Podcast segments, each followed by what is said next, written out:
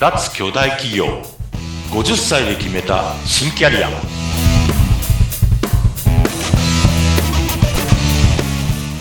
はい皆さんこんにちは。中小企業業績爆上げコンサルの鈴木哲也です。今日もよろしくお願いします。よろしくお願いいたします。お相手はフリーアナウンサーうなみいくよですはい。ということで先週は結構ねあの全く違うところベンチャー企業の、まあ、社長になって今までやったことのないようなお仕事どっちも見ながらっていうね、はい、大変なねお話を聞かせていただきました、その続編ということでお願いできますか鈴木さん。はい。はい。で、あの、すごくいい体験をして、その、今まで営業的なことを中心にやってきたことはあんまりなかったので、そういう意味では本当にいい体験をさせてもらったし、その、大企業の皮かぶんないと人間はこんなにも非力なものかというのも分かったので、そういう意味でも良かったんですが、これでね、この、いい感じで2、3年仕事できたらすごくいい感じだと思ったわけですよ。つまり、27、8年もですよ、大企業にいて、いい感じの塩抜きができて、まあ、あの、真人間にだいぶす、あの、こう、近づく、ね、いい武者修行の場になるかなと思ってたらですね、うん、ところがギッチョンですね、これがですね、はい、11ヶ月で会社を畳むことになりまして。ええー、なんでなんでそうなっちゃったんですか？あの、まあ、だから全然売り上げが上がんないんで、もう、もうね、資金ショートになって、もう、だからその、もともと突っ込んだお金は鈴木の給料でどんどんどんどん痩せ細っていったので、もう仕事が続かない。もうこの会社、うん、しょうがない。畳むことにしよう。ずってみんなで畳むことにしました。したんですか？私も、私、自分自身でも出資もしてたんで、はい、大損です。その時って、あの、今までどうなんですか、はい、その二十何年、うんという大きな企業にいた時には、はい、こんなに落ち込むことは、落ち込んだのかな？それ、そもそも。あのね、どうだったんだろう？バカだからあんま落ち込まなかったんだよね。落ち込まないんだ。あのね、落ち込む。強あのね、3日ぐらい落ち込みましたよ。3日ぐらい落ち込んだんですけど、うんうんまあなんかこれもなんか神の啓示だというか、こう、神様がまあまあまあ、ちょっと、次前行けって言ってるんじゃねえか、みたいな。なんとなんと。に、勝手に解釈して、要はね、最終的には、あの、最初の頃にも言ったかもしれないですけど、人生二毛作でやってる時にね、うん、そのまあ、雇われ社長とはいえ、まあ一応サラリーマンですわ。あの社長だからまあ役員ではあるんですけど、うん、まあ雇われて、これをやれって言われてんで、まあサラリーマンに毛が生えたようなもんですわね。自分で起業してないので。で、そういうことでやってるのは、もう続かないと思ってるわけですよ。二毛作目の、二、二つ目のね、その、そのビジネスのステージの二つ目っていうのは、要はね、自分がそのスペシャリストじゃないわけですよね。ずっとお話してきた通り、うん、ジェネラリストもど真ん中っていうか、うん、何でもできるけど、あんまり深くはみんなないんです、みたいな人なので、そうだとすると、要は、事業みたいなことやれないわけですよ。例えば、経理が得意だったら税理士になるとか、うんあるいは弁護士になるとか、その事業の人たちって何かに秀でて、スペシャリストとしてやっていける人じゃないですか。はい。そういうそのスペシャルなもの持ってないので、もうね、こういう人たちが、例えば人生100年時代で70、80まで普通に働こうと思ったら、これね、自分で最終的に会社作るしかないんですよ。つまり、自分が経営側に回るしかないんですよね。で、そうなった時に、でも、その20、7年も8年もさ、大企業にいてですよ。それからいきなり起業して、あの、成功するわけなんかないので、だから、ある意味、そのベンチャーのやったことも腰掛けってずっと思ってたわけですよ。最終的には第3のキャリアで自分で起業しなきゃどうしようもないって思ってたんで、あ、それが3年後と思ってたけど1年後に来ちゃったなっていう感じです。そうそうそう。で、繰り上げ当選で、じゃあもうちょっと準備なんか何もしてないけどやるかっていう感じです。だから、そういう意味で、あの、ショックではありますよ。ショックであるけれども、それはその時間の問題ということで、え、3年持たなかったの？的なショックであって、ええ俺明日からどうしようではなくて、じゃあもう始めるか。みたいな。そういう感じ？ううんまく言えないですけど、うん。期間がちょっと短くなっただけで飽きたな、みたいな感じだったんですね。飽きてはないんですけど、あまあまあ、そう、もそうう来。ちゃった、みたいな。そうあ、意外に早く来ちゃった、みたいな。そう、じゃあもうあ、まあやるっきゃないかと。じゃあちょっと準備不足だけど、じゃあやるかっていう感じで、頭頭切り替えました。すごい。うん。そこからどうなるんですか？もう、よし、もう終わりました。その会社が終わりました。もはい。う、なくなりました。よっしゃ、はよしって言って、じゃあ、やるよって、起業するよっていう準備はしてたんですか？その頃。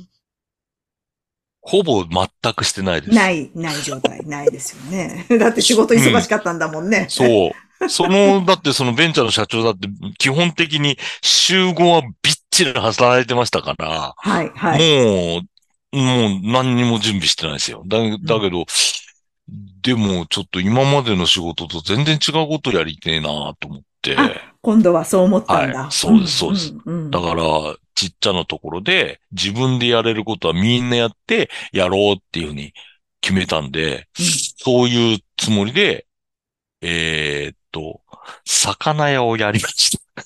え？何ですかそれ？魚屋？え？魚屋何、魚屋。魚屋をやったってどういうことですか？魚屋ですよ。魚屋って言ったら魚屋ですよ。八百屋じゃなくて、肉屋じゃなくて魚屋ですよ。魚屋さんをやったんですか？本当？はい。ほ本当に。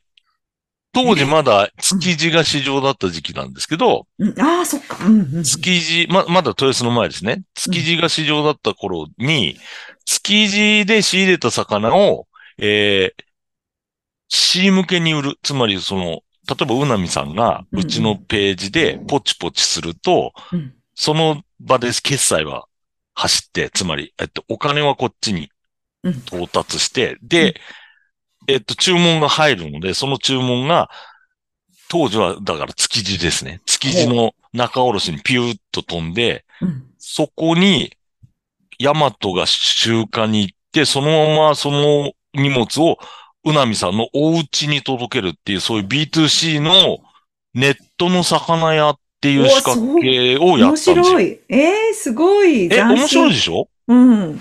でね、当時ね、うんほとんどなかったんですよ。そのうんうん B2C を。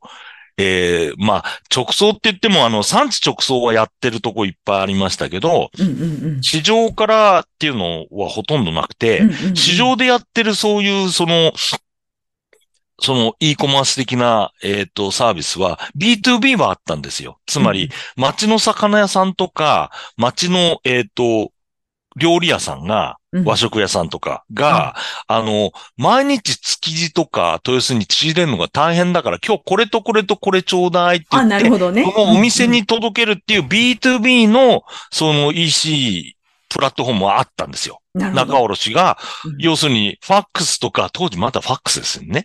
ファックス、とんでもなく古い業界、業界なんですけど、まあ、それはちょっともう置いといて、ファックスとか、えー、で、注文を受けてたのを、その、えー、EC サイトで受けるっていうのを、ようやく B2B を彼らがやり出した頃に、早い。いや、いいから俺は早い B2C をやるぞと。で、B2C やるんだったら、どうせだから、一番難しそうな、えー、生鮮の、特にこう、何、足の速いものをやろうと。うわ、すごい。うん肉ださ、肉だ野菜だなんてそんなもん誰でもできるから、そんなもん面白くねえと。ああ、すごい。うん。いや、すいや、ごい。これね、これ、これはね、えっと、一応根拠があって、つまりその、その難しいことにチャレンジングにチャレンジすると、要は自分が仕事がうまくいった時に他社の参入障壁になるんですよ。うん。だって、野菜でやったら別に、もうオイシックスとかもやってたから、なるほど、なるほど。そういうこと。オイシックス完全にそうじゃないですか。うん、うん。自分らの提携農家から、注文を受けてから収穫して出しますよってやってたわけですよね。オイシックスが。で、それはちょっとこんな個人で殴り込みかけるのはダメだし。肉も、肉もそういうのが出てきてたから、いやー、魚だろう、みたいに思って、すごい、すごい。うん。それで魚屋をやったんですよ。つまりネットの魚屋です。無店舗ネットの魚屋。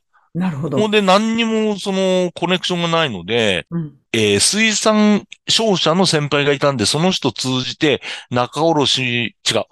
えーマグロの競り人を教えてもらったんだ。うんマグロの競り人を直接教えてもらって、俺がコインにしてるやつがいるから、あの、紹介してやるよ、つって紹介してもらって、マグロの競りとか、えー見学させてもらって、朝の5時とかに。うんで、その人に、俺の信頼してる仲卸はこいつとこいつだからって、仲卸をしん、ああの、紹介してもらって、じゃあ、俺のために、えで鈴木のために、こう、えー、C 向けの荷物をそうやって、山と呼んで、出、出荷するその手伝いって一緒にしてくれるっていうのを、うんその、要するに、取り付けて、うんそういう約束をっていうのを一歩ずつやってたんですよ。すごい。昇竜、昇竜を全部自分で作ってやってっていうことですね。自分で足で稼いでっていうか人を紹介してもらって、そうですそうですっていうのを全部やった。いやー、すごい。面白そうでしょ？うん、よくやったなと思います。よくやったですよ。うん、アイディアマンだと思います。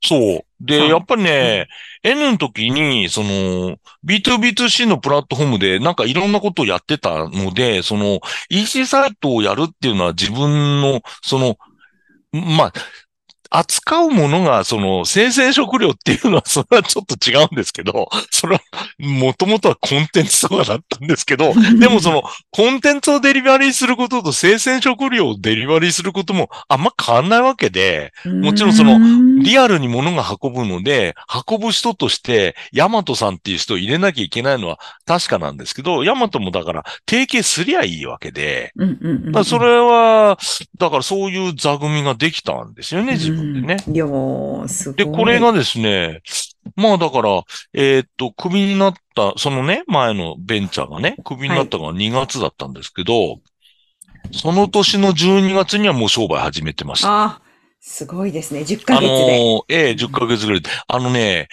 年末ってね、一番荷が動くんですよ。すね。特にその、ええ、C もね、あの、ほら、お正月にさ、美味しい魚食べたいって思う人多いんですよ、日本人。確かに。確う。ん。なので、あの、ほら、だいたい12月の29日とか30日とかさ、あの、競りが最後までやっまあ、31日を除いて大体競りやってるんで、その頃に、あの、築地とか豊洲で買い出しに行く一般のお客さんとか、時々テレビ入ってんじゃないですか。そうですね。あんな感じで、うん。だからね、あの、ニーズあるので、うんこの12月でやれないともう1年またこう待っちゃう格好になっちゃうなと思って、うん12月である程度、なんかこう、手応えあるならこの商売きちんとやってこう、みたいなことで、もう大急ぎでやりました。いやー、すで、ごい。最初にその仕事を、そう、その年の12月に。うんでね、えっとね、屋号をね、取って、その、うん業務開始のその、えっと、区役所に届けたんですけど、その日をね、11月26日にしたんですよ。いい。何？それ。うん。あ、24日。うん11月の24日にしたんですよ。うんこれ、いい日本食の日っていう日で、そう、そう、あのね、和食がね、世界遺産とかになったんですよ。そうなんだ。そう、それで、それで、えっと、その、なんか和食なんたら協会みたいなのが、いい和食の日って言って、11月24日をその日に制定したんあで、そうなんだ。うん、それに合わせて、うん。あの、私のその会社、あの、フィッシュラバーズジャパンっていう屋号にしたんですけど、なるほど、なるほどフィッ。シュラバーズジャパン .com っていうドメイン取ってやってたんですけど、っ さあ、それがどうなっていったかって話をまたじゃあ、ていう話です。そフィッシれはね、ュラバーズがどうなったかをまた今度、次週聞かせていただきたいですね。です。ねはい、はい、はい。ということで、ということで毎週毎週ドキドキするお話をありがとうございます。ということで、いえいえ。いや、それちょっと興味あるっていう方は、ぜひホームページから 鈴木さんに、この場合どう思いますかっていうね、あの、お問い合わせ、ぜひされてまあ、みてください。そうですね。生鮮食料で、まあ、起業するバカもいますっていうことですね。うんびっくりしました。はい、ということで、また次週、はいい、ろいろはい。楽しありがとうご。ざいます。は、はいい。ありがとうございます。はい。それではまた次週。